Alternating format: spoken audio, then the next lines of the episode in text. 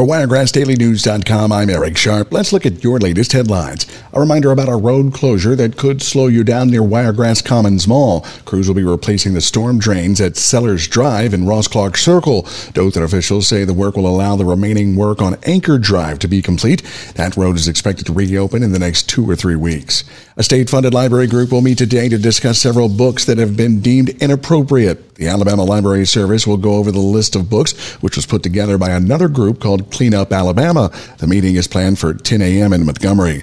Alabama has set dates for this year's severe weather preparedness tax free holiday. The 13th annual event lets Alabamians purchase items such as batteries, flashlights, ice chests, and first aid kits tax free for one weekend. The Weather Preparedness Tax Free Weekend will run February 23rd to the 25th.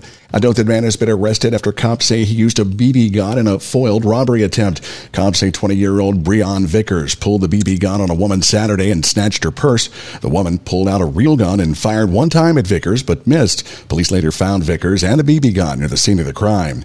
An investigation is ongoing after a deadly single car wreck in Covington County. It happened Saturday night on County Road 4 near State Highway 54.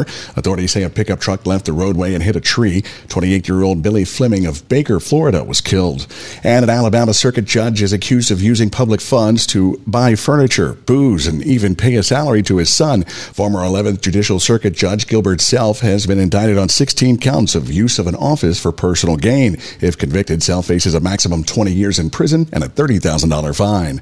And that's the latest look at your headlines from WiregrassDailyNews.com. I'm Eric Sharp. For continuous news, it's News Talk 1039.